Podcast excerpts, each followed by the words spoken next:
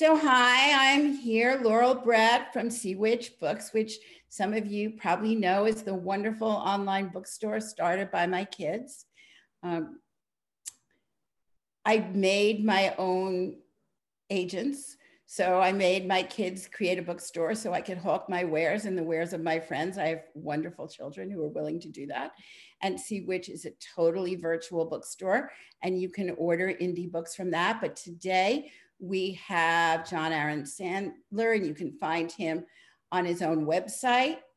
And when this runs, we will put all the links up for you. And he is a Renaissance man. He's having a store.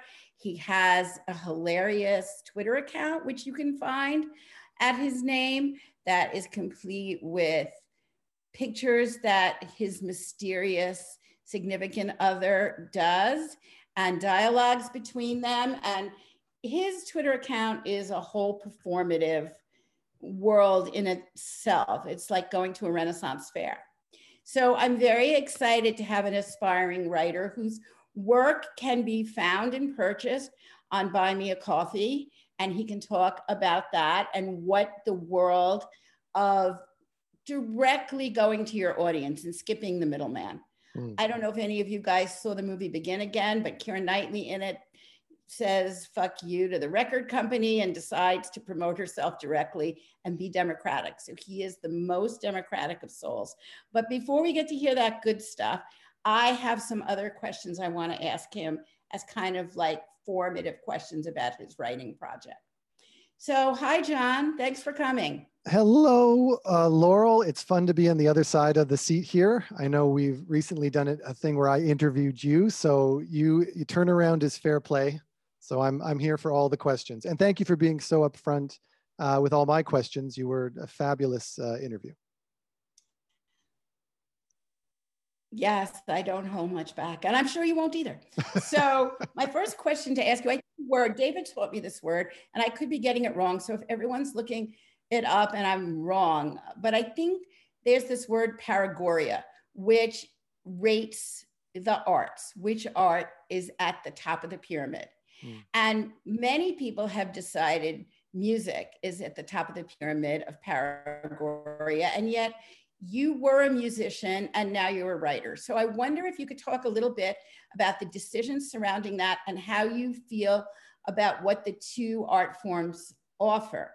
Because I've noticed that many creative people are very versatile, that there are many writers who paint and singers who paint and musicians who write, and that the creative mind is quite adaptable. And yet you made a major shift from one art to another. So I think people would be interested in that, especially people who are struggling and maybe haven't quite found the voice in the one they picked already.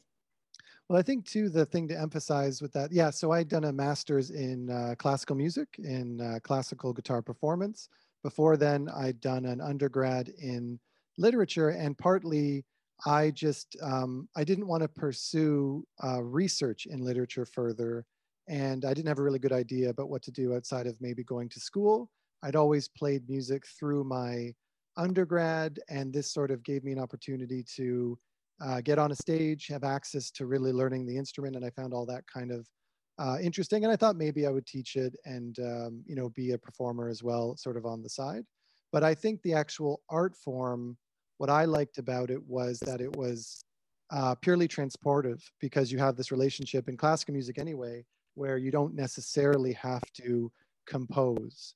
You can take someone else's music and study it intently and really be completely subsumed in it in order to get a good performance out of yourself. And it was this um, combination of reading, which I'd always loved to do, and also then performing so that the reading had this creative aspect to it that I really liked and an interpretive aspect, which was really immediate.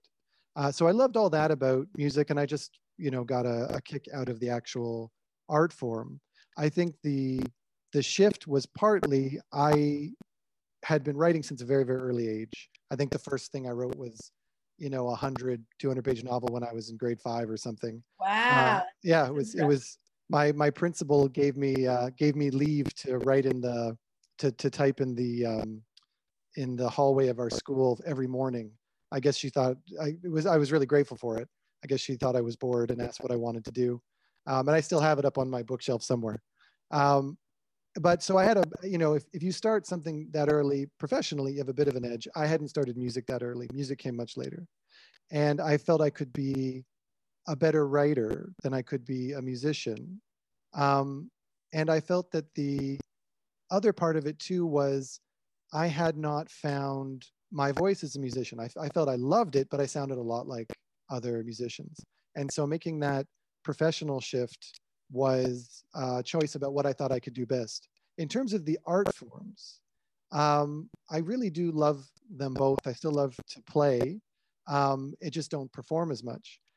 Uh, and so I think that the the shift there was purely professional, and the art in, informs each other. The ability to think in a musical or rhythmic way affects the way I write. And I get a little bit concerned if I see people who are in one lane and really dedicated just to that one lane. You know, it's like someone who says, I'm going to be a professional hockey player right from the beginning and doesn't try other sports or doesn't get informed by other things. Uh, usually I, I hear you make a, a better player if you try lots of different stuff.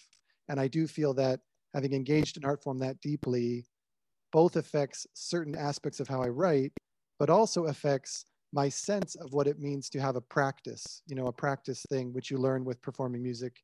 You don't necessarily get it with writing. The idea of how to practice an art form is, is was more direct with, with music. So I think that's why the shift happened.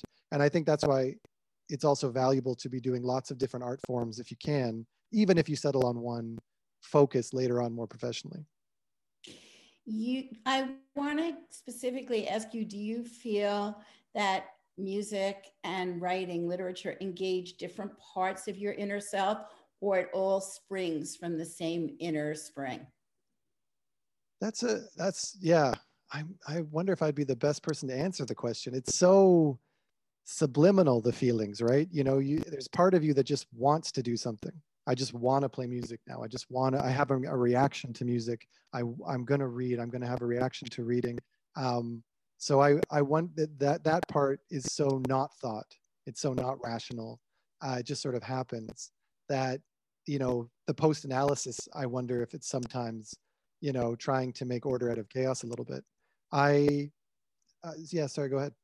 I was to say, so you don't engage cognitively with questions like that. That that must be. I did decide to become an academic and do research, so my mind. you, you might be better at than I would, but I think the reason I would say I don't know if I engage with. I'm I'm I'm skeptical skeptical about the ability to do it to myself, because it's so tied up in the experience I have doing these things that and and it's so all consuming every time you really commit to doing uh, an art form you, that you're so lost in it. You're so dis, you know, when I'm really writing, I'm gone for four hours. I'm not even there. I'm in the writing.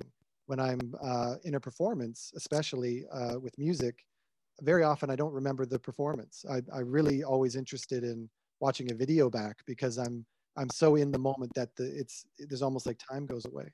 So the, my ability to, to analyze it is tough. But it sounds like you are saying that it is the same part of you, the part of you that exists totally in the now. Yeah, yes, that's true. I would I would say that and I would put a caveat that I don't know, I may be an unreliable narrator, but that's how it feels to me for sure.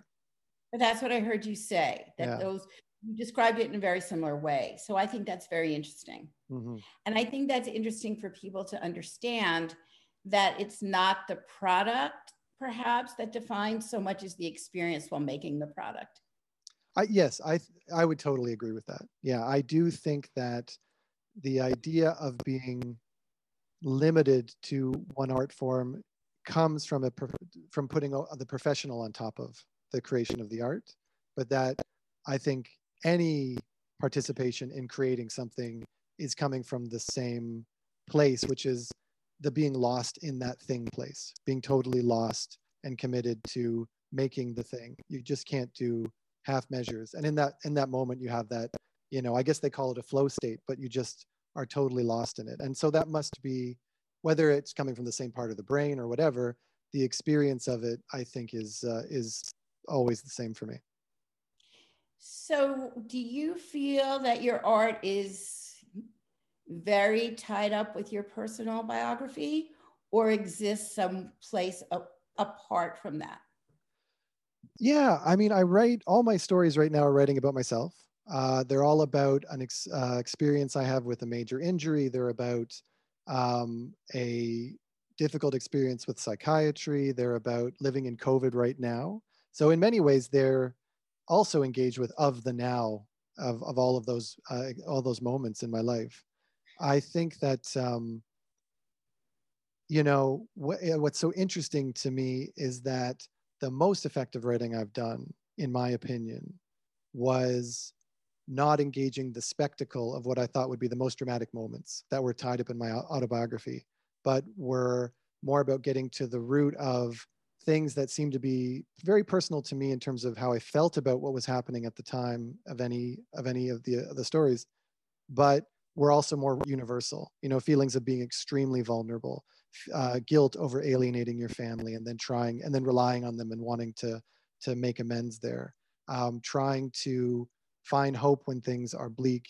You know, all of these things that I think a lot of people feel and engage with have shaped the stories that I write more than the purely autobiographical details. So the decisions about what to include or what to talk about in, in stories about my life really come from engaging with those ideas, which I think are very true in describing how I think about my life, but are, are often more interesting to me than some of the minor details, which then I just sort of say, well, we're not, we're not making anything up, but we're gonna, we're not gonna talk about that because it doesn't come down to what I like really think the story is about. Gray or black socks that day. Yes, exactly. Or the socks gray or black. Did my mother and my father talk for 20 minutes in the garden? Or, you know, did um, you know, did H and I, the mysterious H, my the partner you spoke about, did we uh did we go and get fries before a Van Gogh exhibit? You know, these things, because there's an infinite number of them. You could talk about these details forever, but it wouldn't add up to a story. It wouldn't have that shape, as we've talked about in a in a, another time, the shape of the story. And the more I think about you're talking about uh, the story needs shape, I agree with that. And for me, it's shaped through these uh, these themes that then become almost more important than all of the little autobiographical details and more dependent on it too. A writer named Dorothy Richardson tried to capture one day in the mind of her protagonist, and it was a 5,000 page work and, and I'm probably it actually. and, I, will bet she didn't get. I bet she. and I bet she left a whole bunch of stuff out. I'm sure. I'm sure. Well, there's that movie Schenectady, Schenectady, Schenectady, New York, um, where he builds a replica tries to build a replica of the world and it gets bigger than the world he was building because the replica keeps getting more details. That, that, that's a kind of chaos theory fractal problem. We, we, we don't have to go into that. I, I want to ask if there's a sense in which from being a performer, if even when you're writing that there's a performative element to your writing and people use that pejoratively, but I don't mean it that way because I think when a narrator tells a story, they are performing for an audience um, we previously, Jon and I had talked about Derrida and the difference between um, écriture, writing, and parole, which is spoken language. And are they different for you or are they the same? I know you spend a lot of time actually performing your stories in public. How is it writing them for a page now? Yeah, that's been really interesting because for a long time I, I had that idea of being the writer in a garret and you write alone and you create it and you then you bring it out into the world. And uh, all I can say is I think that's, for me anyway, been totally proven wrong in terms of what I think has made my writing stronger. Um, what the current stories came out of a combination of going to these writers groups in Toronto and then performing them live at these storytelling events. And there's lots of them, or before COVID, there were a lot of them around. And then I would take those recordings and the text and I would put it up on my site. But before I did that, I would perform them for a bunch of other people before the main performance. And this was something mm-hmm. I used to do with classical music because obviously playing for a thousand high school students, you know, a classical guitar with an opera singer is terrifying. So I would just slowly work it up. I would do 10 trusted friends and then 20 people play in a cafe, try to get maybe 100 people, that kind of stuff, work it up until I was confident that no matter what happened, we would get through the performance and that I could, I could deal with nerves. And so I would start, you know, reading my stories for a friend of mine who's an editor or someone who does story editing for something. And then I would, they would suggest changes and I would try to make them and see if they worked. Whatever work I would keep. Then I would start reading it for friends and family. And I would not even ask them questions. I would just try to feel if they were getting bored, if they, if somehow I could feel their attention was going and then I would try to mark down when that happened and I would record myself as I was doing it. And so the the parole, the spoken word, which was coming from an initial written draft, was interacting with an audience and I was studying that and then rewriting based on that. And then looking at the writing and seeing does it still shape up and hold up? And then I would do it in front of the audience for the proper show. And even then, sometimes I could feel something's off here and I would just edit on the fly. And sometimes a whole paragraph would be gone. And then I would have to also edit that in the recording that I'd put up or re-record, put it up on my site. Because everything on my site you can read or listen to it, it be read.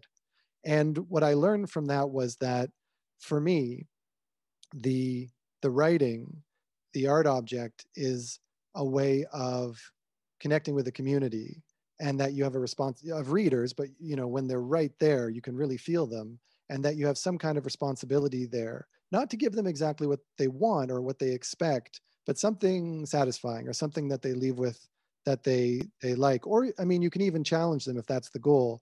But it is a very alive relationship, and it's not, you know, about the the words on the page. Words on the page don't mean anything without the community reading it or without the person reading it. Mm-hmm. And uh, and that was that maybe shouldn't have been a big aha moment. I probably should have known that before, but I it really changed the way I see I see writing, I see all my writing now, including my social media creations and stuff. It completely changed the way um, I saw it. It wasn't so much about, you know, me, uh, me trying to do what I thought should be done, but it was really trying to take way more cues from a reading audience or, or a live community. So you are, I would say that that is in a very beautiful way, stressing the performative aspects in the awareness that there's always an audience. Mm-hmm. You're not writing a journal for you to read five years from now. There's Which can be good too. I no no aspersions on the journal, you know. It, but yeah, that's it changed the. Somehow this way worked a lot better for me than when it was a very private thing. It got rid of a lot of bad habits that I think I had built up reading certain writers and feeling like I had to be a certain kind of person.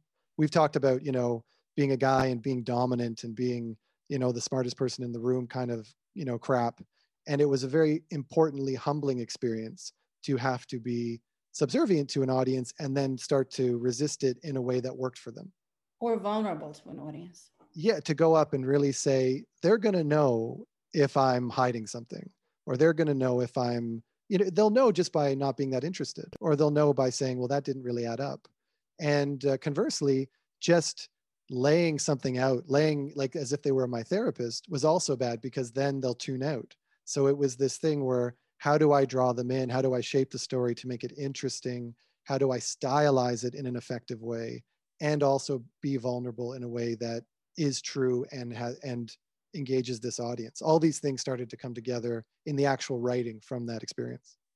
Well, I once read a writer, this is not mine, somebody else who said that we are making demands on our readers' time, we should at least give them a good time. And you so you them to give us something, we should give them something too. And you so feel that when they've paid ten dollars to come see you for two hours in a bar, or for my, you know, for to see me for ten or fifteen minutes, and I would be in the audience because there'd be six people going up, and if someone had not had, if someone did not respect the audience, you could tell, and I would be pissed off because it was my time, because it was my money, and because it was this sense of you know what are we doing here if this is just all about you? Like i'm here too. Right? Yeah. that's the shower right? Yeah or god forbid for your lover they might have to listen to it even if they don't want to but um, that's not for an audience right? Exactly. Yeah i totally agree. I'm going to come back to this when we talk about your twitter presence but i'm going to take a little bit of a detour if that's okay with you. Yeah for sure. I, I want to ask you you mentioned actually, I think you, what I took from what you said for what you write about are these universal, very large human experiences that relate to being a body in the world, being a person in a family, being a person in a social network, and how vulnerability and history kind of combine. And those are universal themes that almost anyone can relate to. And one of the great strengths of your writing project. I want to, but you also talked about some very traumatic things, like three very traumatic things mm. a mental health questions that arose, and a physical injury, and COVID. These are very, I would call them hot spots mm. of trauma. Do you think you would be the same writer without that trauma? Or is the trauma a really focusing point that the writing grows out of, sort of like a big bang, if you will, for mm. your writing? I think that the I I wouldn't say the the traumatic moments. Like I don't really think of of the moment breaking my knee or even the or even the rehab itself or you know partly you know being on medication that I, I definitely shouldn't have been on a lot of that i don't remember um, and i had to cobble together what people uh, had told me in order to write some of the stories um, parts of it anyway uh, and you know uh, covid might be a separate thing but i think that it was the isolation of all of those experiences the very long term removal from the world that gave me space to think and also forced me to think about what I what I really valued, what I liked, what what worked for me. Because I have to say, being two or three years in a room after four surgeries, doing tons and tons of physio, you know, that's not something I would want for anybody. And for me, and and then you know, being stuck and isolated, you know, from from COVID and a pandemic, I don't think that's what any of us want for any any of us. Um, and so what I think it did was, what's that? puppies want it. They want it all the time. Sorry, edit Except that. the pup. No, I no. Except the puppies. I'm with you. Yes, at least there's somebody who's getting some attention.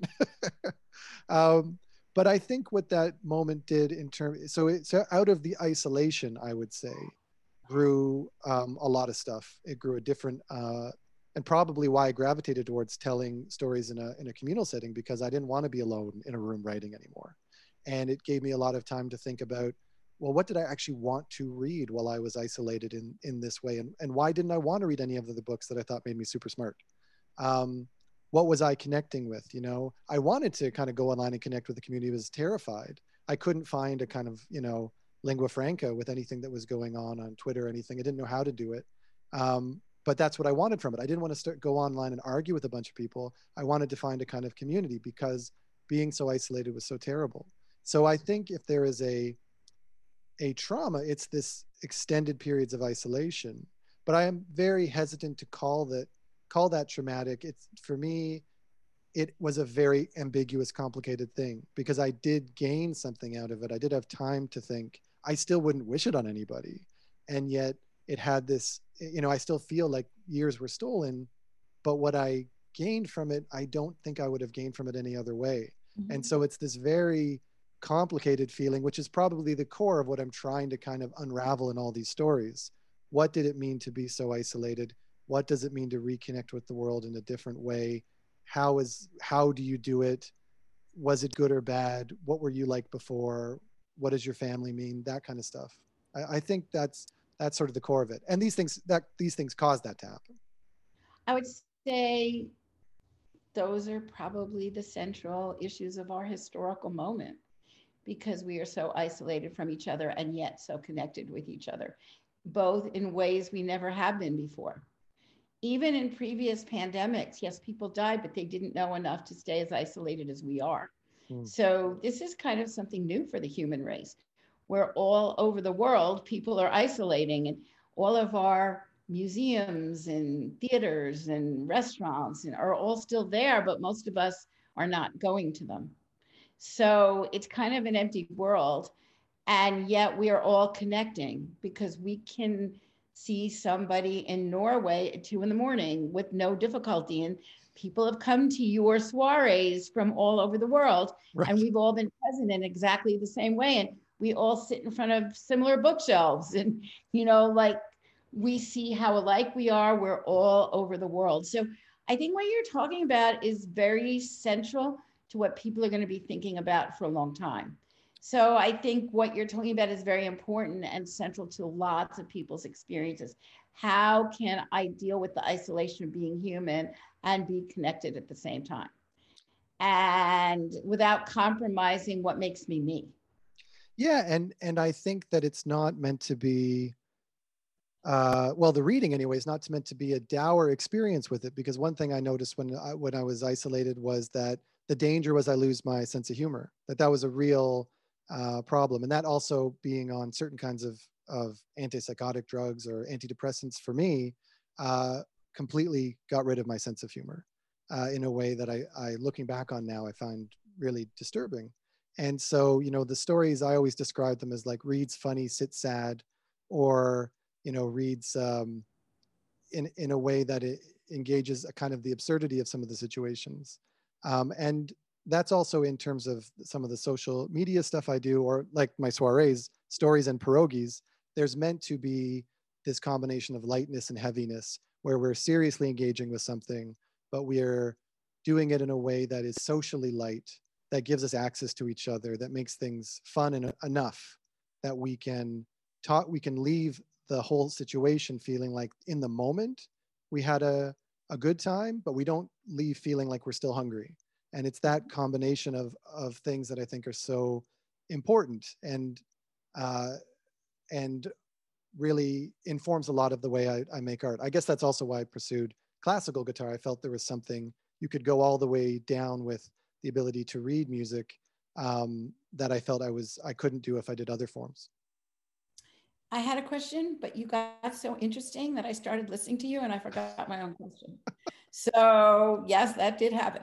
So, I will see if I can reconstruct for a minute what you were talking about. I love what you were talking about about lightness and heaviness together. Um, what were some major things I, I wanted to know while you were living this isolation and having you know two separate issues the the psychiatric issue and the injury that you had were you reading memoirs and stories of other people who come up against similar moments in their lives like did you immerse yourself in that kind of narrative um yeah i didn't read uh, memoirs about people going through i i found my experience so hard to believe it would end.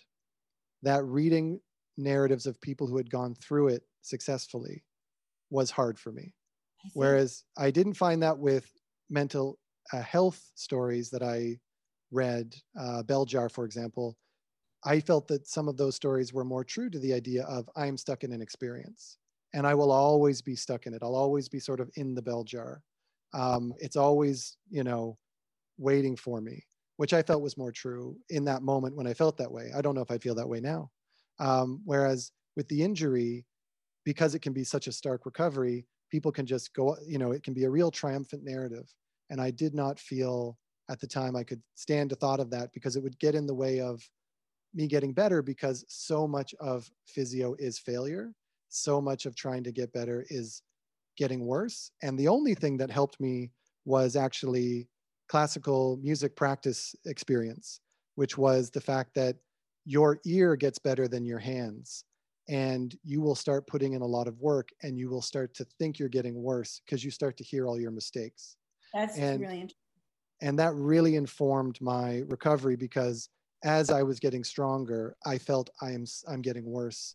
And in that moment, I recognized, oh no, you're getting better. You're just able to realize it now because you're not on a bunch of painkillers or you've started to walk around and and so that the, the narratives i was reading never talked about that which was hard for me so i'm going to underscore for our listeners something that jon just said just said because i think it's so important that as we improve we think we're getting worse because our ability to see our flaws increases and that can be very very painful and we should remember that that's what's happening because that will be happening to a lot of writers who suddenly become serious about their craft and there's a lag between then what they imagine they can do and what they are actually doing because now they want to be better than they did before.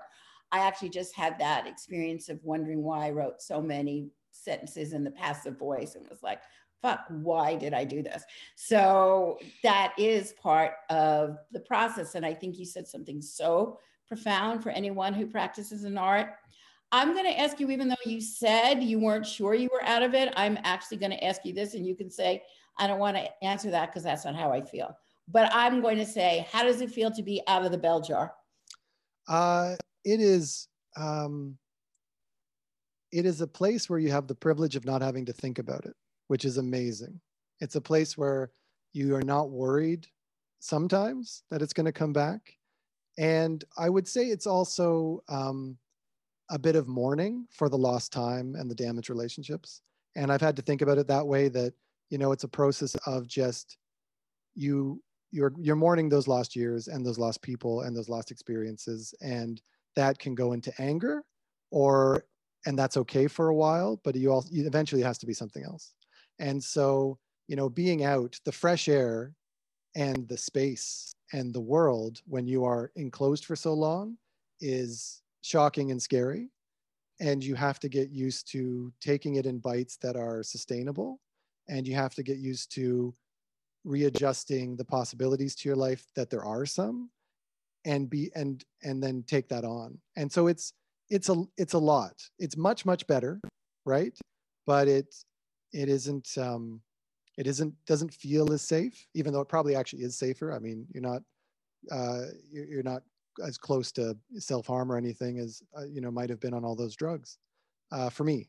I, again i don't want to suggest this is true universally. No we understand yeah. that. You're talking about your life. Yeah and but for me you know suddenly i can the moment of you saying there's possibilities in my life also comes with the I've lost out on possibilities in my life and the experience of I'm in a great relationship. I'm writing a book I'm excited about. I've met some great people comes also with I lost all of that before. And I think that's probably true for people who went through lots of different kinds of experiences where they lost any time. Um, and it's just a you you don't have to think about it, which is great. But when you do, you have to come to terms with it. And it's it's I think a lot of like just mourning and and being okay with it. Well, it might be too soon for you to know this, but do you foresee a time where the mourning will be over? Uh, I, I think so. I think, I don't know when that would be, but I do feel parts of it are already gone. You know, you never get things back. I mean, that's true of, of life. Well, and we never, you wouldn't have those years now anyway, no matter what they'd be filled with. Yeah, exactly. And so I think the more, you know, what's happening, you know, the, the thing that really keeps me going is the more that I I do now, you know, the more life there is, uh, you know, the less time there is to think about all that stuff, and the more it is just about I really want to enjoy what's here, and so I, I think that that's been, you know, so the main project. anyway. here. All of these projects that involve social media and Twitter and a store and a collaboration with your wonderful partner and collaborations with a writing community. It's it, the way I would look at it from afar, though I'm characterizing your experience, it's like a pebble with ripples and ripples, and the waves keep getting bigger and bigger. Mm. Does it feel at all like that to you? Uh, sometimes, and I, I, gotta, you know, you always want to make sure you check you, you check your ego and make sure you're not getting too excited.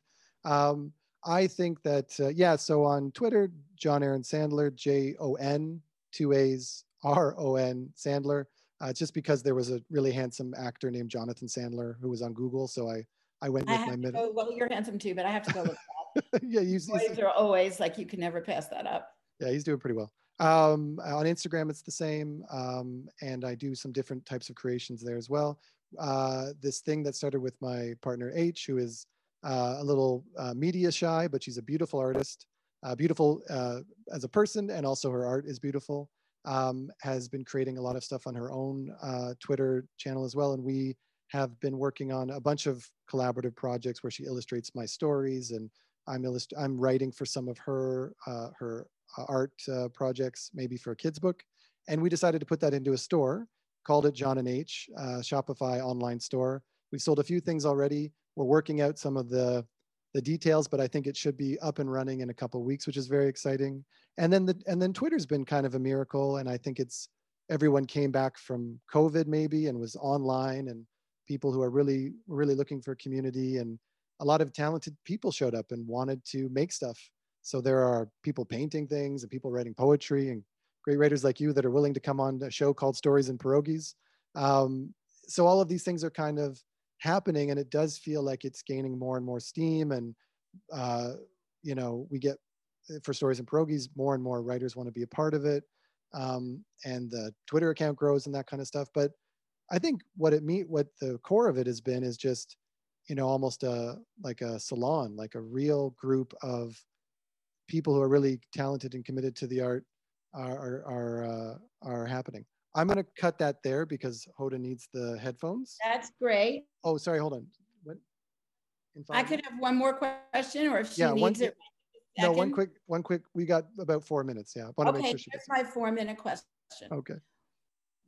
Where, where would you attribute um, the skill you have in creating a salon coming from?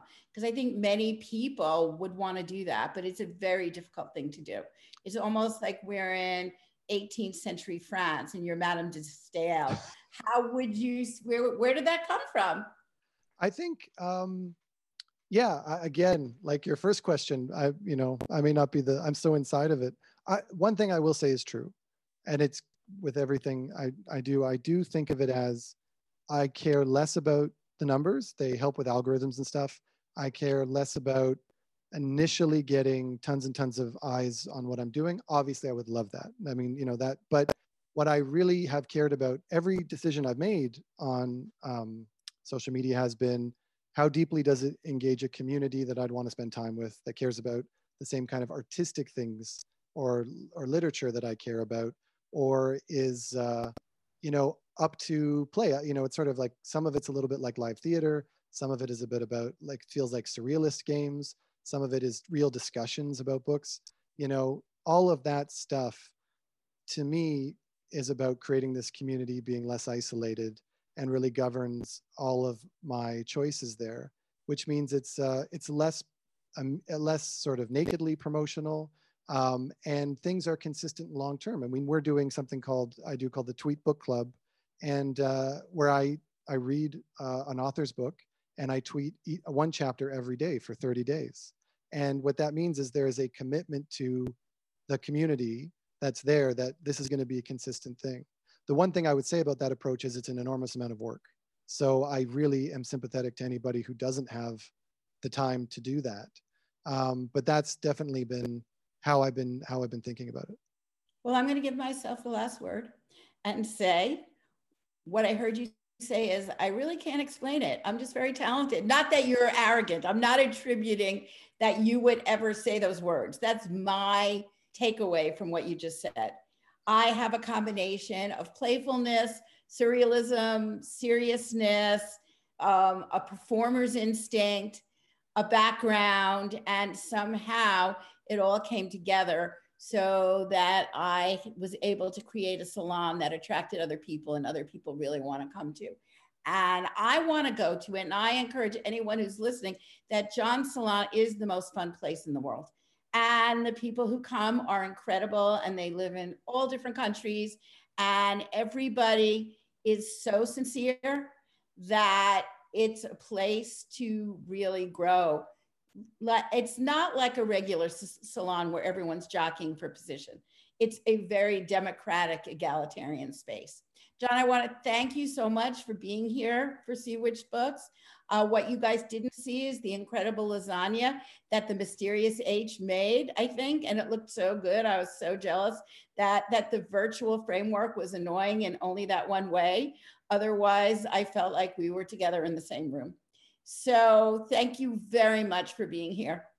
Thank you so much, Laurel. I'm going to take the compliment. I'm practicing taking compliments. And if I look like I am rushing off, it's because I literally have to give these headphones. Rushing I'm rushing off to give them to the mysterious H. And uh, this was fantastic. Thank you for having me so much. You're welcome. Bye. Thanks for coming.